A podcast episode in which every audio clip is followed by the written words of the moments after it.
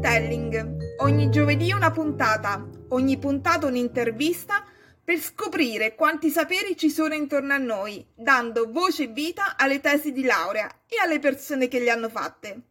Ogni settimana un sapere, una persona, una storia, un'ispirazione, un'opportunità, una relazione in più per te, scoprendo autentica umanità. Hashtag Story Tesi Telling, il podcast che dà nuova vita e valore alle tesi di laurea.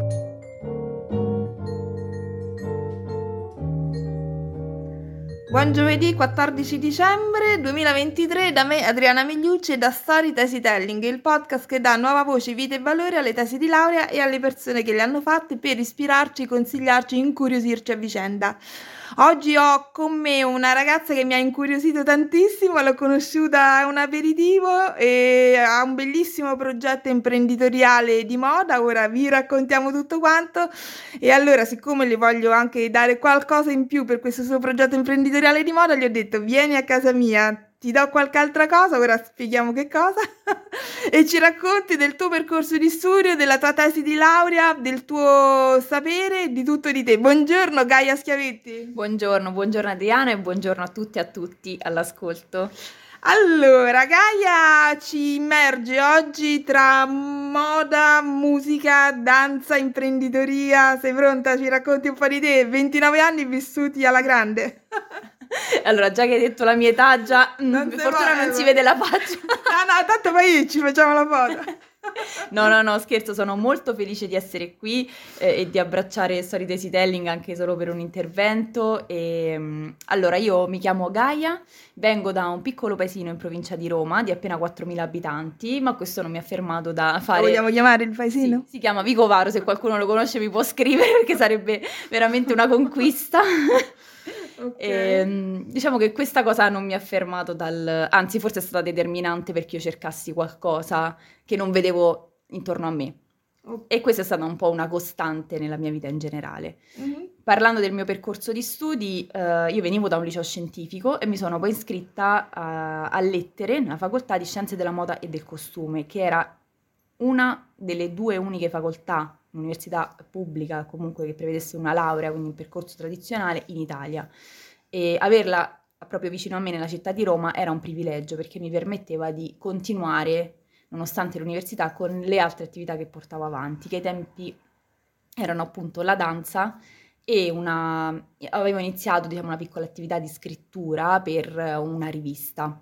Ok, quindi avevi comunque una passione per lo scrivere, però ti sei andata a scegliere lettere perché c'era questo corso di laurea specifico che ti ringrazio di dirlo perché io credo che molti pochi sappiano che a lettere alla Sapienza c'è appunto un corso di laurea in scienze della moda e del costume, unico tranne a Rimini, solamente sì, due. Sì, mi sembra che l'altro sia a Rimini, esatto. Okay. Erano, almeno ai tempi in cui mi sono iscritta erano soltanto questi due corsi di laurea in moda che non fossero tenuti appunto da accademie private, che non fossero diplomi diplomi professionali. Ok, e tu per fare questo corso di laurea ti sei comunque dovuta, tra virgolette, sorbire anche degli esami di lettere tradizionali? Oppure no? Raccontaci proprio com'è il percorso, perché immagino che molte persone siano interessate a studiare moda, ma magari questo percorso di laurea non lo conoscono affatto. Allora, in realtà è un corso un po'... Um mixato tra tante materie che si tengono all'interno di lettere, cioè tante sfaccettature, ma anche con economia.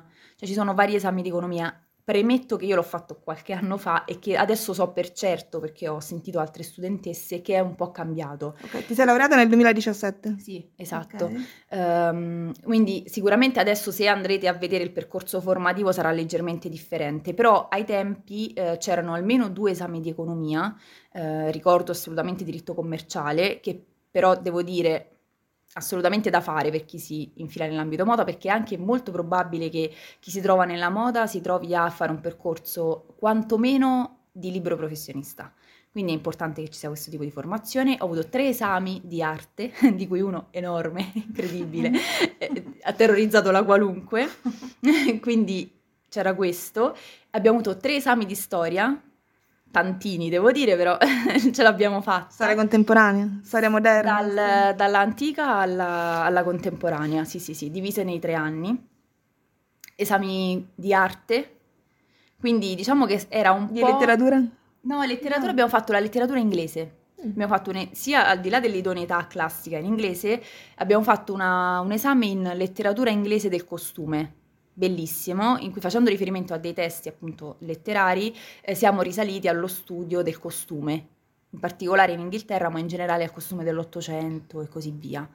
Quindi la letteratura è concentrata soprattutto in questo senso. E poi immagino ci fossero anche degli esami, nozioni di sociologia, sì, psicologia. Esatto, c'era un corso in eh, sociologia di moda, eh, c'era un corso in simbologia del vestito, che comunque sono materie eh, in realtà molto collegate, un percorso quello incredibile, interessantissimo, siamo partiti persino dal, eh, dal costume sciamanico per, eh, fino ad arrivare al ah, tatuaggio.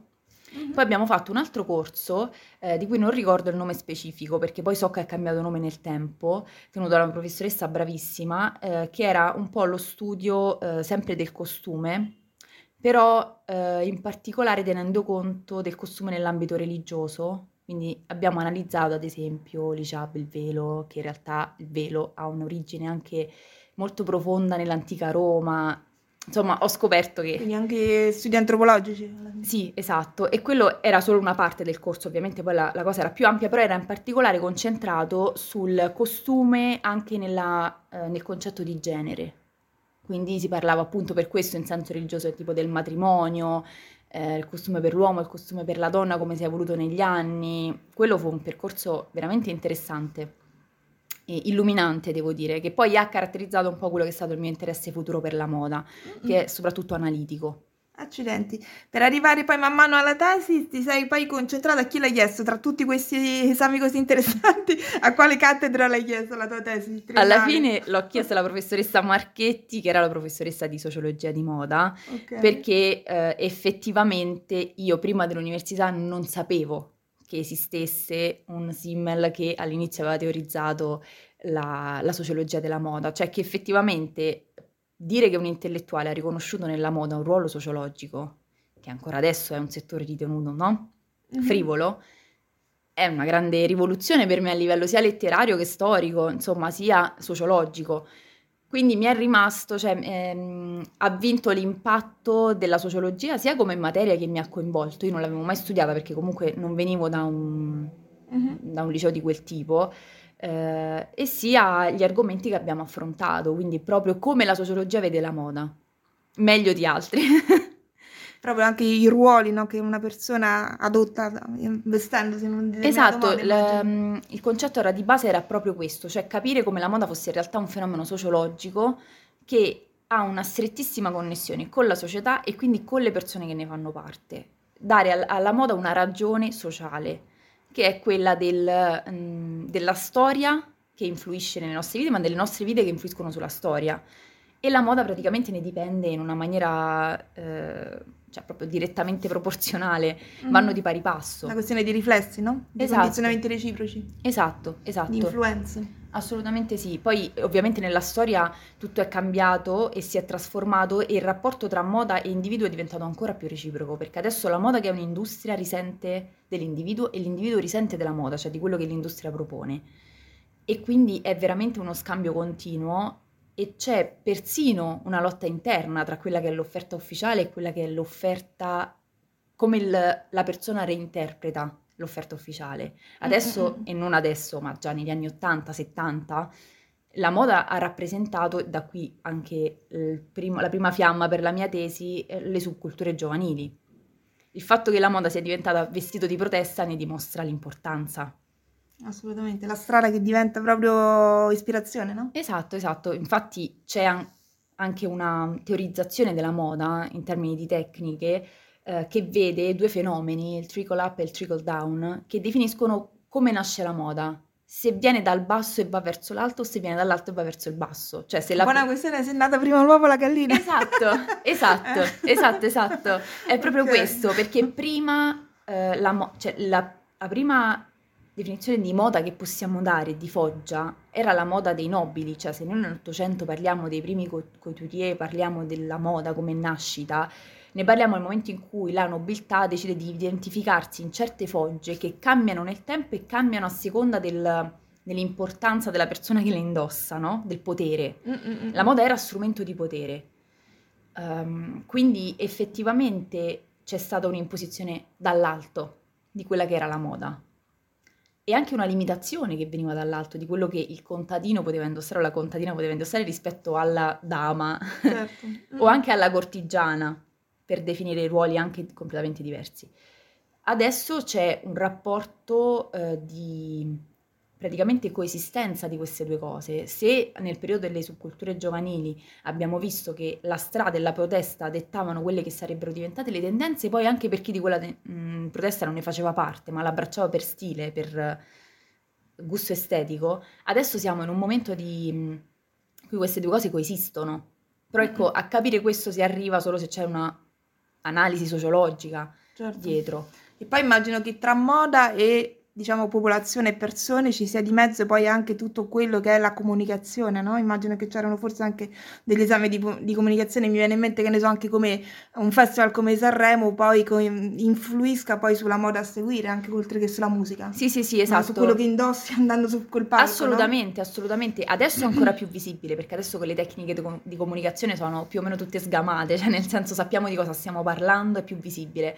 Prima era un argomento che potevi decifrare solo studiandolo, cioè solo avendo questi strumenti. Adesso è più facile pure con l'avvento dei social individuare tutto questo. Però sì, in tutto questo percorso, tutte le materie che più o meno ti ho nominato prima, eh, seppure non direttamente dedicate alla comunicazione, c'era ad esempio si parlava di musica, come si parlava di altri interventi di altre arti nel dimostrare che la moda è connessa a tantissime di queste arti e proprio a sostenere la tesi che effettivamente il modo in cui si inserisce il vestito può essere anche strategico. Mm-mm, assolutamente. E tu sei arrivata a questa tesi molto interessante che ha a che fare appunto anche con la tua vita da danzatrice. Il titolo è Fashion Killer, da subcultura a icone di stile? Sì, esatto. Raccontaci un po' della tua, di come hai innestata appunto a proposito di interconnessioni danza e questo tuo percorso di laurea. Sì, allora diciamo che l'ispirazione è arrivata ancora prima di capire come l'avrei inserita in termini di materia di relatore e relatrice da un libro che c'era stato consigliato dall'insegnante eh, l'insegnante, la professoressa di letteratura inglese della moda, per farla mm. in, in termini... eh, che ci aveva consigliato questo libro, in realtà dei testi che io ho letto tutti, mm. eh, anche per passione per la lettura, ma soprattutto per curiosità irrefrenabile, voglia di non perdermi niente. In inglese o in italiano li letti? Alcuni in inglese, alcuni in italiano. Questo in particolare l'ho lessi in italiano perché è un bel tocco oh. di libro, quindi effettivamente è anche un libro, in realtà si, si, chiamano Logo di Naomi Klein ed è un libro che in realtà va contro ah. la moda. Sì, sì, sì, sì. Cioè, va contro il marchio, va contro le pratiche della moda e in particolare in un capitolo si concentrava su come la, i, mar- i, grandi marchi sportivi che conosciamo adesso e che un giorno hanno iniziato e quindi non erano così grandi, hanno sfruttato ehm, le, mm, la comunità ehm, afroamericana con tutte le sue problematiche intorno e le sue espressioni, mm-hmm. per diventare quello che sono oggi. Cioè per darci un'identità che noi oggi riconosciamo come assodata, ma che ha avuto origine in qualcosa. Per, per dare degli esempi, sponsorizzare un campo da basket nel Bronx, stampandoci sopra un logo enorme. Hai finanziato un campo, ma ci hai messo il tuo logo. Certo. Ad oggi è normalissimo. Noi oggi vediamo l'albero di Gucci a Milano fatto non di non a forma di albero ma a forma di borse, no? Mm-mm-mm. Che è un messaggio abbastanza diretto. Evidente. Ha origine, qua stiamo parlando degli anni Ottanta. Ok. Ha origini molto più antiche, non hanno inventato nulla. Adesso è più spudorato perché non c'è più bisogno di passare per. Ma ai tempi era una strategia. Mm-mm. Ed è stata una strategia vincente. Mm-mm. Ecco, io più che um, nella tesi volevo innanzitutto approfondire questa cosa e poi partendo da un altro libro che si chiama proprio eh, Sottocultura di Dick Ebdige, parlare, cioè partire dal concetto di sottocultura giovanile, di subcultura, per far capire quanto in realtà eh, quel, l'offerta che è fuori da quella ufficiale, cioè che è quella di protesta, è quella di movimento sotterraneo, no? Um, è la più importante per la moda, perché il fermento al cambiamento nella moda viene da questo, cioè dall'esigenza sociale, sociologica. Mm-mm. E partendo da questo ho detto, beh, in effetti è una realtà che conosco, che ho potuto vedere, potrei unirla con quello che è il concetto di subcultura, che è l'origine di tutto questo. Ovviamente nel caso di una comunità afroamericana non stiamo parlando di una subcultura, ma stiamo parlando di subcultura nel momento in cui la comunità afroamericana crea una cultura hip hop. E quindi è stata tutta un'evoluzione che mi ha portato a capire che potesse essere effettivamente l'argomento, eh, un argomento che io potevo eh, quantomeno um, a cui potevo dare del mio. Cioè, io fondamentalmente nella mia tesi, dopo aver dato tanti esami dicendo cose che avevano detto già gli, gli altri, altri volevo dire qualcosa di mio. Hai fatto bene. La professoressa ti ha abbracciato in questa scelta? Sì, Immagino sì, di sì, perché sì, è una sì, della sociologia di moda che dovrebbe abbracciarti. Sì, sì, sì, no, no, no, è stata diciamo da subito entusiasta. Abbiamo incontrato poi delle difficoltà in termini di bibliografia, cioè di trovare le fonti, perché mi sono resa conto poi nel, nel nel tempo che era un argomento pochissimo trattato e poco discusso, che per me, me sembrava assurdo, Mm-mm. però che si parlasse del, ehm, cioè delle, di tutte le vicende legate a, alla posizione degli afroamericani in America, eh, cioè non se ne parlasse dal punto di vista della moda, a me sembrava assurdo perché effettivamente ehm, chiunque conosca un minimo quel tipo di cultura sa che c'è un'origine forte anche di legame con i marchi. Ad esempio, il, la volontà di eh, rivendicarsi potendo indossare marchi, mm. arrivandoci in maniere dis- più o meno discutibili, perché erano quelle che effettivamente poi in certe condizioni sociali eh, sono permesse e sono ovvie, eh, ma c'era tutto questo e veniva cantato anche nella musica, no? Cioè, mm nella musica rap ci sono tantissimi riferimenti al fatto di scegliere una vita anche criminale per mantenersi, per poter indossare capi costosi con i loghi. E da qui nacque, per esempio, ne parlo nella tesi, anche eh, il fenomeno di Depperden, che è questo commerciante, che in realtà era anche un sarto, che non faceva altro che creare dei capi mescolando dei loghi, mettendoci anche roba falsa di mezzo per lo più. Uh-huh.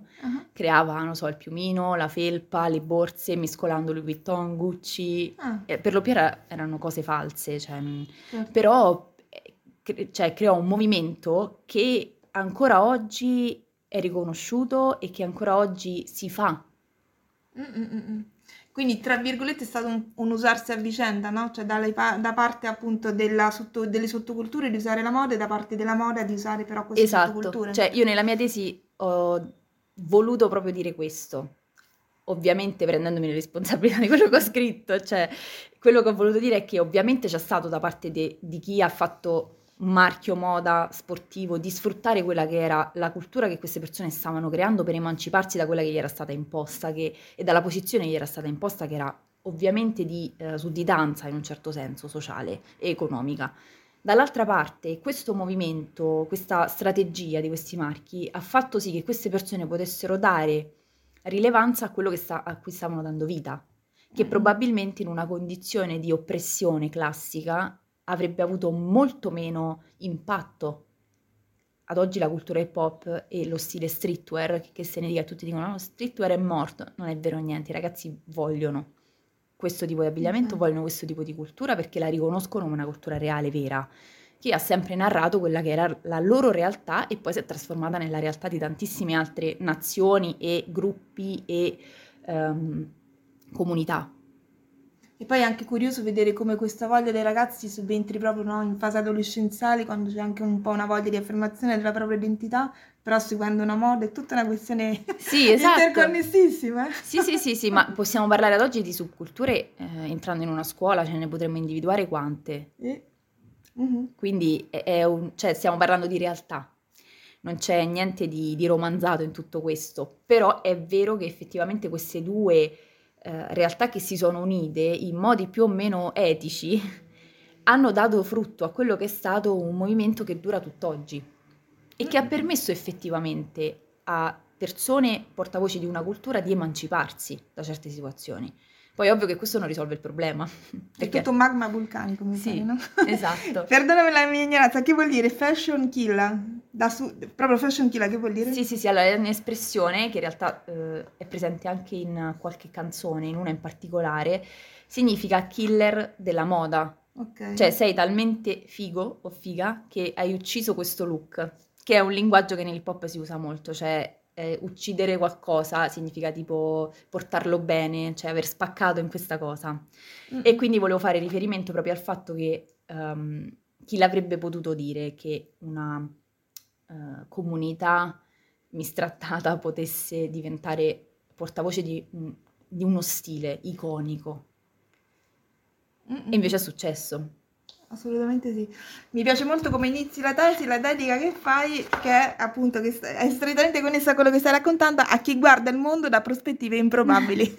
Riassume proprio quello che stavi dicendo ora, no? I titoli io ce l'ho qua sotto le mani, la tesi, chi vuole poi diamo anche i tuoi contatti così chi ti vuole incontrare la può sfogliare anche direttamente insieme a te. Giovani maschere in un mondo adulto, da, al, da Campton al successo, l'origine della subcultura hip hop cambio di ruoli, poni tre capitoli molto densi di riflessioni. Secondo me tu tutto questo poi l'hai vissuto, l'hai scoperto dal vero, l'hai vissuto dal vero, no? Mi raccontavi che con la tua crew di hip hop sei stata a New York in mezzo sì. ai ballerini. Sì, sì, Raccontami sì. questa sì, storia, sì, tenetela per te. Siamo stati, avevo quasi 18 anni, avevo ancora Ok. 17 anni, era un agosto eh, di 11 anni fa ormai. E mm, siamo partiti con altri sei membri della mia crew e siamo andati a New York per un mese per studiare danza alla Broadway Dance Center, che è una delle scuole più importanti in cui c'era un ricambio continuo di insegnanti americani e anche internazionali, sia dalla East che dalla West Coast, quindi un luogo molto fertile dove ovviamente si studiano tutte le discipline, eh, però Tipo saranno famosi, lo vedevi? Sì, capito questa Ok. cosa eh, mitizzata che però esiste davvero. Ok. È un posto eh, bellissimo, con tantissima condivisione, ehm, che mm, sorge mm, molto vicino a quella che è la piazza principale di New York, però a Times Square, eh, però in realtà è di fronte mm, quelle che sarebbero tipo delle... sono dei palazzi che accolgono ex detenuti e cose del Mm. genere. E questa è un po' la rappresentazione di quella che è l'America e di quello che... Contrasti. Esatto, questa- da, da dove viene questa cultura? Cioè dai contrasti, assolutamente sì. E- ed è tut- cioè, tutto surreale per chi arriva dall'Italia, no? Perché è un Mhm. paese diversissimo, non c'è nulla di quello che noi pensiamo sia certo, ci sono tutt'altro.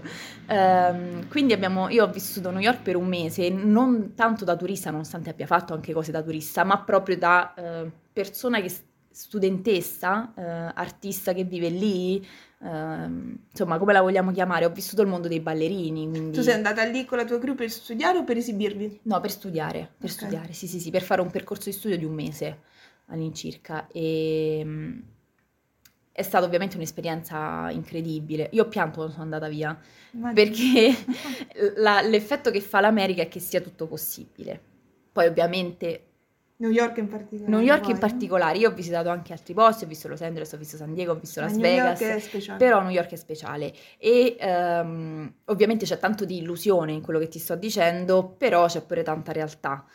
Eh, vivere, non so, cenare dove cenano i ballerini che studiano lì o che insegnano lì, frequentare gli stessi negozi e sono negozi di quartiere, stare a Brooklyn e sapere che c'è il coprifuoco, quindi a un certo punto devi andare via perché non sei del quartiere, eh, guardare le partite di basket dai finestrini del McDonald's. eh, Ti davi pizzicotti per dirti è tutto vero o è TV? sì, no, eh, io ero incredula eh, di ehm, poter fare esperienza di cose come questa. Ehm, cioè, mi- nel- spesso eh, siamo abituati a renderci conto delle cose dopo. No, io ero proprio cosciente che quella fosse una cosa che sarebbe successa qui in quel e ora. momento. Sì, esatto, cioè, sarebbe successa in quel momento, la dovevo sfruttare al massimo e non so se, sareb- cioè non sapevo se avrei avuto altre possibilità di questo tipo.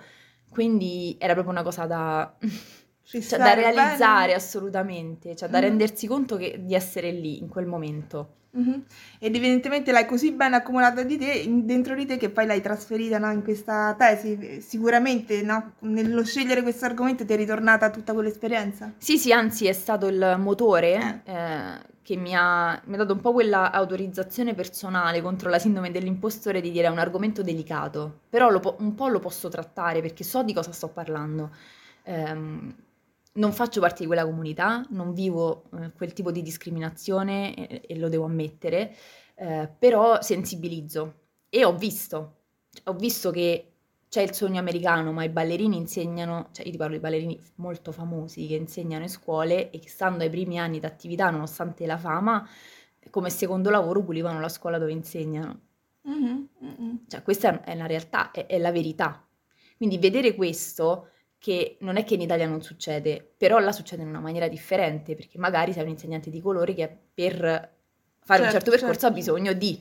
Mm, mm, mm. No? Giusto, certo. E certo. quindi c'era tutto, cioè dentro questo c'era tutto, anche la fortissima connessione con la musica che per me è una passione incredibile, cioè io vivo con le cuffie nelle orecchie nonostante di musica non ne sappia nulla, al di là del, mm-hmm. dei concept, no? E della storia, eccetera, non, non, ho mai studiato la musica in termini tecnici, però mi appassiona e penso sia un po'... E ti piace questa musica in particolare? Sì, pop, rap? sì, sì, sì, ovviamente allora, adesso um, qualcuno vorrà denunciare o i miei genitori o i miei insegnanti, cioè io quando ero, ho iniziato a ballare a otto anni, uno dei primi film che ho visto per mia volontà è stato quello di Eminem, eh, che è un film mm, col bollino rosso per capirci. Mm-hmm. Cioè, io sono cresciuta così, nel senso che mi appartiene eh, un po', cioè ho abbracciato questa cultura.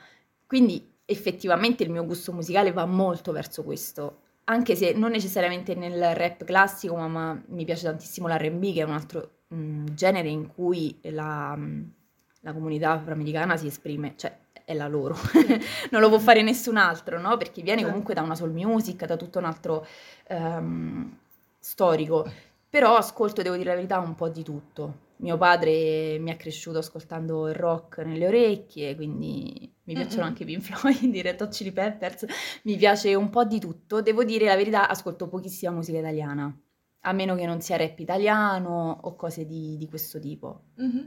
Poca, lo ammetto. Oppure poca cultura. Tutto que- non credo.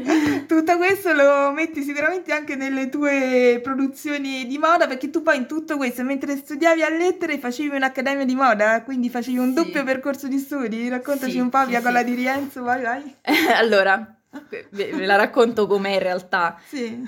Io mi sarei laureata in ritardo che per me è normalissimo, cioè faccio tutto in ritardo, quindi normalissimo. Non ero preoccupata perché facevo tal- talmente tante attività nel frattempo che sarebbe stato strano il contrario, cioè mi sarei preoccupata di me stessa. Avrei preso un premio Nobel se fosse stata in tempo con gli studi. Quindi ho detto, ok, faccio tante cose, non voglio rinunciare a nulla, non voglio essere legata dallo studio a tal punto da non riuscire a fare altro. Ho avuto la possibilità di iscrivermi in accademia eh, a settembre-ottobre e poi di laurearmi a marzo. Quindi ho detto ok, o salto un anno e mi iscrivo all'accademia all'anno successivo, quindi si tratta di un altro anno mentre finisco di poi, ok, attendere, fare un'altra esperienza di studio, oppure faccio tutto insieme. Perché tu sei proprio una che vive nel qui e ora. Sì, io okay. così.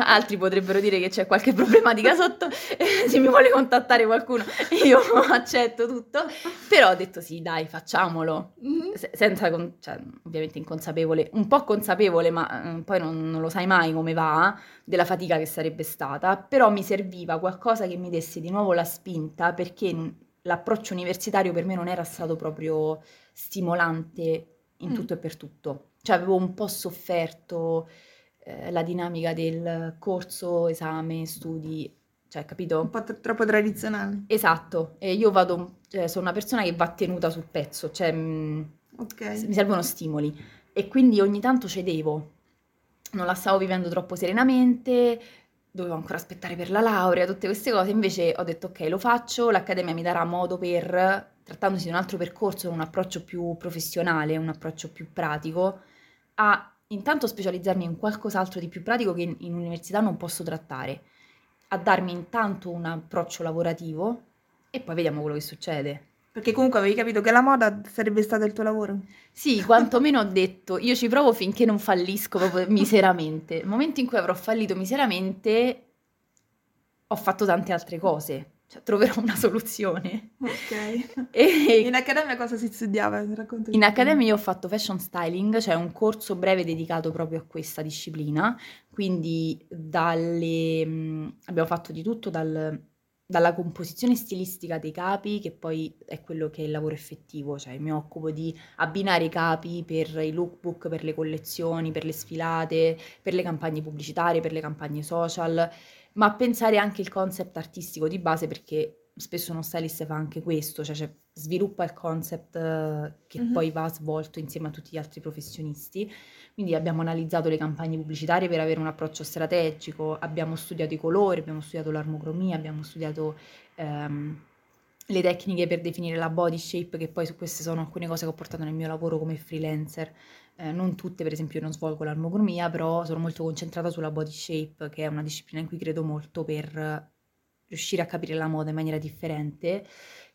Però ecco, l'approccio è stato soprattutto stilistico ehm, e quindi è andato pure un po' a compensare quello che io non avevo potuto approfondire in, in università. Uh-huh. E quindi questo è stato, abbiamo concluso l'accademia facendo un esame finale che era uno shooting di cui noi dovevamo curare praticamente tutto. Ok, e questo ti ha portato poi ad avere un lavoro appunto in qualche casa di moda, però fai anche la freelancer, racconta un po' per chi anche vuole appunto intraprendere questo percorso, sì, spiega sì, le strade che si possono aprire. Sì, allora io ho iniziato la primissima esperienza, io avevo già iniziato prima del, dell'accademia a fare qualcosina, qualche scatto con una mia amica, a, pro- a, proporre dei look, così, però poi dopo è diventata una cosa più seria, cioè avevo gli strumenti per farlo in maniera più professionale. La prima esperienza in realtà l'ho fatta a Londra, nello studio di una designer di moda sostenibile, diciamo, che si inseriva in, quella, in quel tipo di industria lì, eh, breve, sarebbe dovuta essere più lunga, però poi era mh, complesso eh, da mantenere. E, mh, perché ovviamente era uno stage non retribuito, come molti di quelli che ti trovi a fare dopo gli studi. Uh, quindi ho fatto questa breve esperienza a Londra come assistente stylist poi abbiamo portato il progetto a Roma perché lei partecipò ad una esposizione qui a Roma e ho avuto modo pure lì di approfondire insomma la mm-hmm. cosa, pure nell'ambito degli eventi, cioè fare questo tipo di lavoro ma negli eventi. E poi da là ho lavorato quasi sempre come freelancer, ma pure per um, situazioni al di fuori di quelle fashion, ad esempio gli spot pubblicitari in cui serve la costumista o il costumista e mi sono occupata anche di questo. Uh, cioè lì per esempio ci sono delle... Um, codificazioni di colore molto precise a seconda del logo dell'azienda o dell'azienda ah, certo. so, che si rifà a certi colori, a certe forme mm-hmm. e quindi è, è, un lavoro completamente diverso. E poi ho fatto un'esperienza come sempre stage interna in un'azienda che in realtà si occupa di fast fashion italiana in cui io mi occupavo del reparto styling, che però in quel caso è stato un lavoro ancora diverso perché era inserito nel reparto marketing, quindi io avevo una connessione diretta con le vetriniste, con il reparto marketing, nel senso che lo styling era strategico, cioè okay. dominato un po' dalle strategie di vendita. Quindi sono tantissime le varie strade che si possono aprire, da quella più tradizionale che ognuno può avere in mente proprio di stilista, cioè di creatore no? Della, del vestito, a quella appunto di mh, mm, costumista nei vari ambiti, a questa anche di consulente di marketing della moda, più tante altre. Sì, diciamo che eh, questo è un mondo, quello della moda, che permette, a seconda delle specializzazioni che tu riesci ad ottenere, sia con l'esperienza lavorativa sia con l'esperienza di studio, ehm, appunto ti permette di virare. Cioè tu magari inizi come creatrice di stile, ma puoi diventare creatrice di moda se hai avuto una formazione nel disegno, nei materiali, nei tessuti, che è un po' quello che è successo a me, no? Ehm, me la sono andata a cercare fondamentalmente, però è, son, cioè, sono riuscita quantomeno a farlo, poi se bene o male chi lo sa, mm-hmm. però a farlo. Mentre per esempio chi ha studiato moda in termini universitari e poi si è specializzato nel marketing, sicuramente può lavorare in un reparto marketing moda, ma avendo una conoscenza anche del prodotto, potrebbe gestire anche il reparto creativo in maniera strategica di marketing. Cioè, effettivamente questo è un, un, mondo che non è codificato, soprattutto in Italia. Cioè, il, il, brutto e il bello è che lo puoi fare un po' come ti pare. Mm-mm. Quindi certo. c'è possibilità e dall'altra parte c'è confusione. Mh-mh. L'importante è inserirsi e incuriosare, intraprendersi, no, nei diversi ambiti, no, nasce tutto Sì, sì, da sì. un'esperienza dopo l'altra. Cioè da un'esperienza puoi capire poi anche Assolutamente sì, anche per aggiustare il tuo tiro, anche per capire in eh. cosa sei brava o in cosa non sei brava. Ehm, io penso che questo non sia un mondo per chi, uhm, ama le definizioni, per chi vuole, uhm, sentirsi, uhm, incanalato, tranquillo, sicuro e va bene così, perché questo è un mondo che ti toglie la terra sotto i piedi ogni due secondi, anche nel senso positivo del termine, cioè c'è sempre qualcosa che puoi scovare, c'è sempre qualcosa che non hai provato eh, e c'è sempre qualcosa che puoi fare meglio, non in termini di performance, che è una cosa in cui non credo, ma in termini proprio di cultura, Mm-hmm. Cioè, e ritorniamo a questa dedica di esatto. alle, menti, alle esatto. prospettive improbabili. Assolutamente no? sì. sì, sì, sì. Assolutamente. Con questo approccio ti sei appunto dedicata a questo proprio tuo Restyled by G. Sì. Raccontaci un po' che cos'è. Allora, Restyled by G è un eh, brand, possiamo dire, un piccolissimo brand che è nato proprio per racchiudere quelle che erano le mie, quella che poteva essere la mia teoria di moda.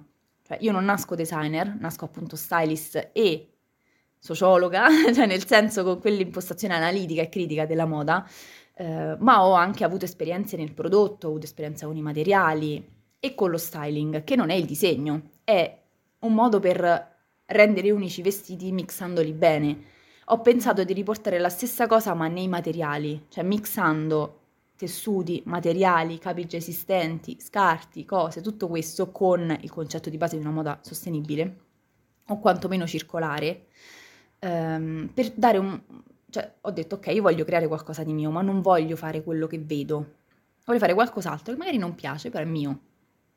E quindi ho unito lo styling, ho unito lo streetwear americano, ho unito il punk inglese, ho unito la, la moda sostenibile o circolare, la ricerca di materiali e tutto quello che poi ci si poteva collegare anche in termini di immagine del, del marchio stesso. Quindi ho iniziato creando dei, eh, recuperando dei capi o vintage o second hand in denim, soprattutto giacche all'inizio, e facendoci applicazioni con tessuti italiani di fine serie, scampoli, scarti, rimasugli vari, creando solo pezzi unici.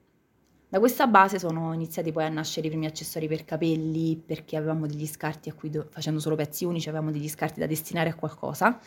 Uh-huh. Uh, poi sono iniziati ad arrivare uh, le personalizzazioni per le persone, quindi uh, ordini ad hoc, sono arrivati i primi jeans, sono arrivati i primi capi ex novo sartoriali e poi è arrivato quello che è il progetto Regiving, che è appunto una raccolta nostra interna di eh, capi, materiali e tessuti usati in ottime condizioni che appunto permettono una ritrasformazione che noi raccogliamo e poi ricompensiamo la clientela insomma, che ci ridona con dei codici di sconto da spendere sul nostro sito in modo che nell'acquistare un prodotto sostenibile loro abbiano diciamo, la scontistica di quello che sarebbe stata la nostra spesa del materiale che ci ha agevolato donando e ehm, appunto questo ci permette di raccogliere tutti questi materiali, dargli una seconda vita e di farne un nostro piccolo archivio di materiali.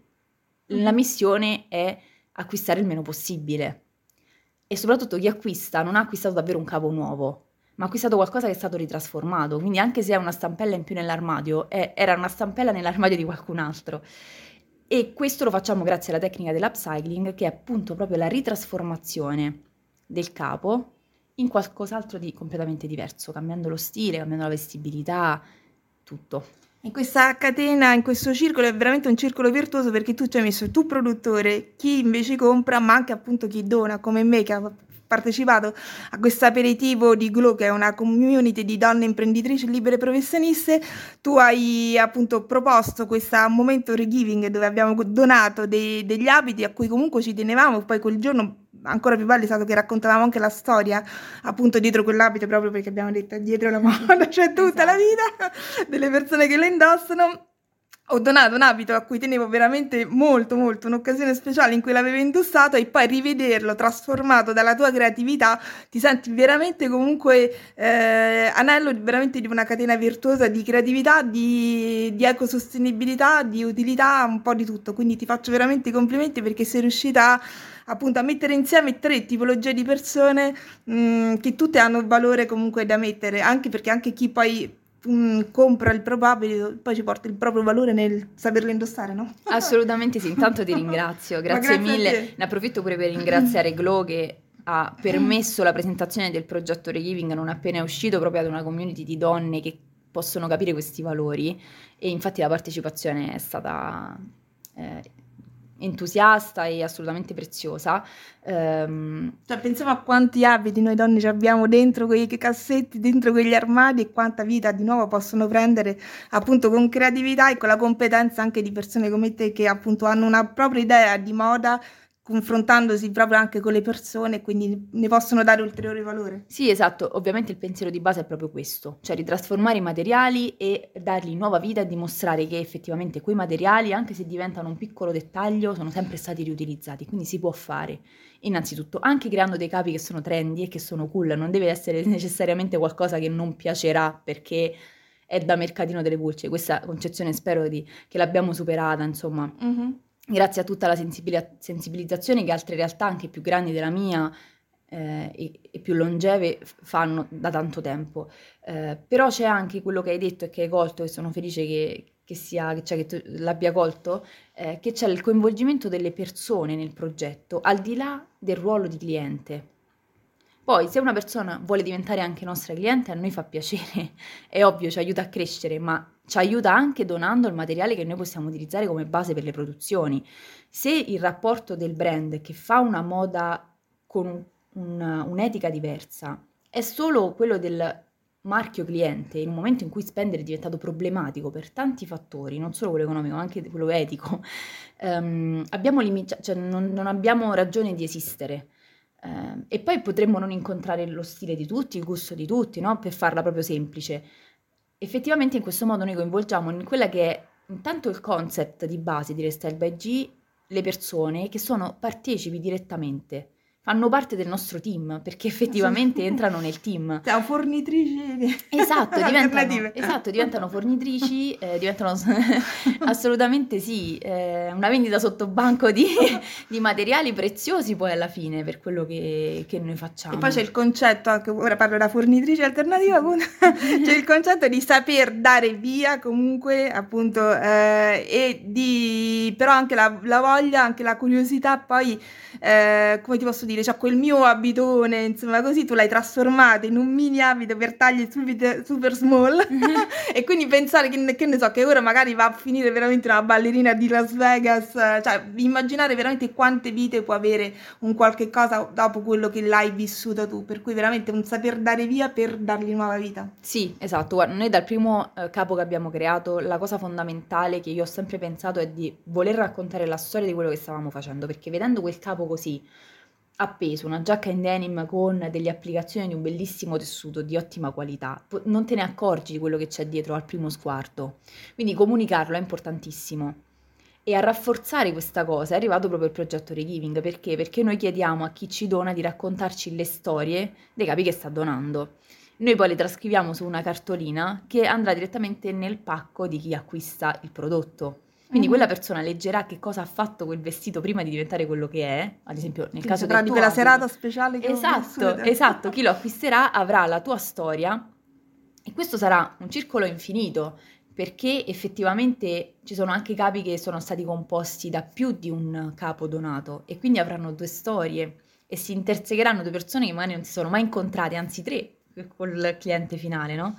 E quindi è una magia di storie che si che si intersecano ed effettivamente è quello il concetto di moda che io voglio trasmettere, cioè che non è la, il commercio di moda come noi lo conosciamo e basta, quello a cui un po' pure il mercato del lusso ci ha portato, no? E poi quello del fast fashion, ma per me sono sullo stesso piano, cioè insistono sulle stesse caratteristiche alla fine, perché oggi certo. non si può più parlare di lusso in termini di scarsità se le aziende del lusso investono nell'omnichannel, cioè nell'essere presenti ovunque sempre. Questo certo. prevede che venga meno una delle caratteristiche del mercato del lusso, che è quella della scarsità. Noi, per esempio, abbiamo abbracciato la scarsità perché producendo pezzi unici, facendoli su un modello slow fashion, lavorando con sarti indipendenti che lavorano a mano, è per forza non scarso. certo. Soprattutto se ci riforniamo da appunto fornitrici alternative che ci forniscono capi che dobbiamo ritrasformare. È ancora più scarsità così. Esatto. Mm-hmm. Ti faccio veramente i complimenti perché hai veramente dato valore a tutto quello che hai studiato, l'hai rielaborato in creatività e lo porti avanti con moltissima imprendi- imprenditorialità. Dove lo vendi? Quindi come online o c'hai dei punti vendita? Sì, allora eh, siamo online, abbiamo il nostro sito eh, dove è possibile acquistare e spediamo in tutta Italia e ovviamente siamo sempre siamo piccolini quindi rispondiamo a tutte le domande, ci trovate pure sui social e, ehm, e poi abbiamo adesso inserito un nuovo rivenditore che si occupa anche del business to business, quindi è un rivenditore online che eh, può distribuire anche alle boutique e che in particolare vende anche alla clientela classica e si trova a Milano, quindi ci distribuisce anche in un'altra area geografica. Abbiamo un rivenditore per i nostri accessori per capelli per chi è vicino, cioè a Roma e dintorni, che è appunto a Vicovaro. È un parrucchiere, mm-hmm. si chiama Innocenza Parrucchieri, che ha eh, abbracciato il nostro progetto e vende i nostri accessori per capelli all'interno del salone, proponendo pure le acconciature, insomma tutto quello che si può fare. E ogni tanto siamo in giro per eventi, quindi se ci seguite su Instagram restyledunderscore by underscore G avete tutti gli aggiornamenti, vi potete anche iscrivere alla newsletter e vi diciamo dove siamo, così potete anche semplicemente venire a toccare i prodotti dal vivo o fare una donazione. Mm-hmm. In tutto questo tuo lavoro che chiamerai etico c'è anche una un momento etico particolare perché so che stai dando anche lavoro con una cooperativa sartoriale, raccontaci un po'. Sì, allora questa è proprio un'esclusiva stesi dalle tesi. Vai, allora. Così la, la, diciamo, diciamo. Me lo so meritato, come fornitrice alternativa. Sì, sì, se l'è meritato, se l'è meritato, quindi lo dirò a lei e solo a lei. L'esclusiva è sua.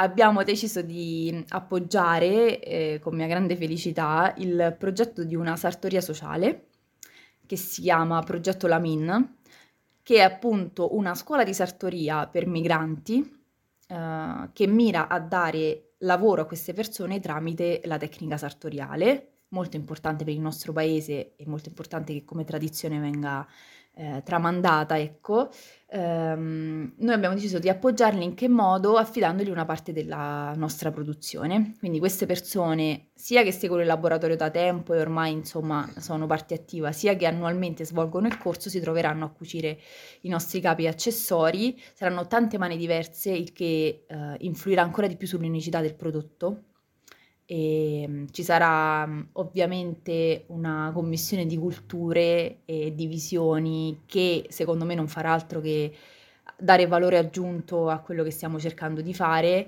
e quindi adesso partiremo tra poco con la prima uscita di prodotti e avremo modo poi sui social e su tutti gli altri canali di raccontarvi tutto quello che c'è dietro. E nulla, ringrazio anche loro per aver abbracciato il progetto perché comunque certo sono stati molto entusiasti e quindi sono molto felice.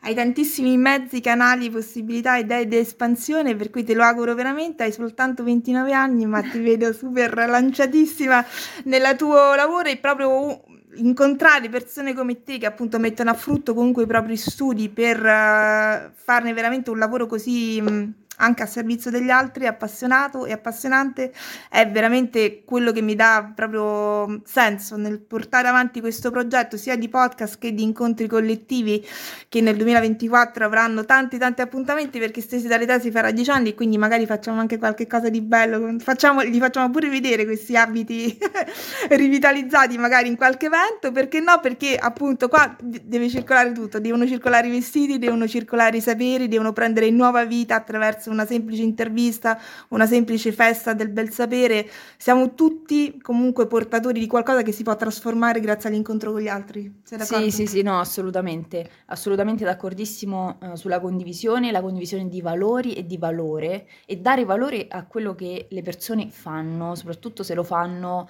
eh, non solo con una cultura di base che non è assolutamente scontato, assolutamente invece è importante, al di là di come sia stata appresa questa cultura, non mi interessa ma che ci sia, eh, quando c'è pensiero critico dietro un progetto e eh, quando appunto si fa per eh, dare un contributo a, che siano persone o luoghi o progetti le tesi di laurea che spesso rimangono come la mia in libreria ed è anche viola, quindi si, si mescola benissimo col, col mobilio e devo okay. dire che non si nota ed è perfetto così.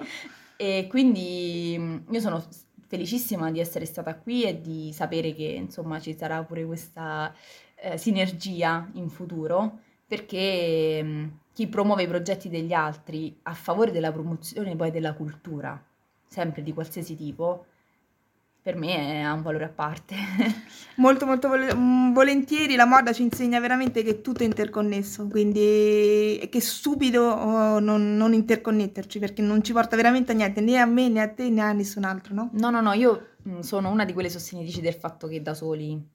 Non si va proprio da nessuna niente. parte. Cioè le mie idee da sole, io non potrei fare nulla se non ci fossero delle persone con me. Da quelle che effettivamente eh, eseguono quello che io penso a quelle che lo promuovono come te oggi. Questa è la realtà. Io non credo in, una, eh, in un percorso solitario. Ecco, quindi assolutamente la condivisione è importante e chi fa questo tipo di cose, di progetti artistico-creativi, eh, culturali, non può pensare eh, di isolarsi.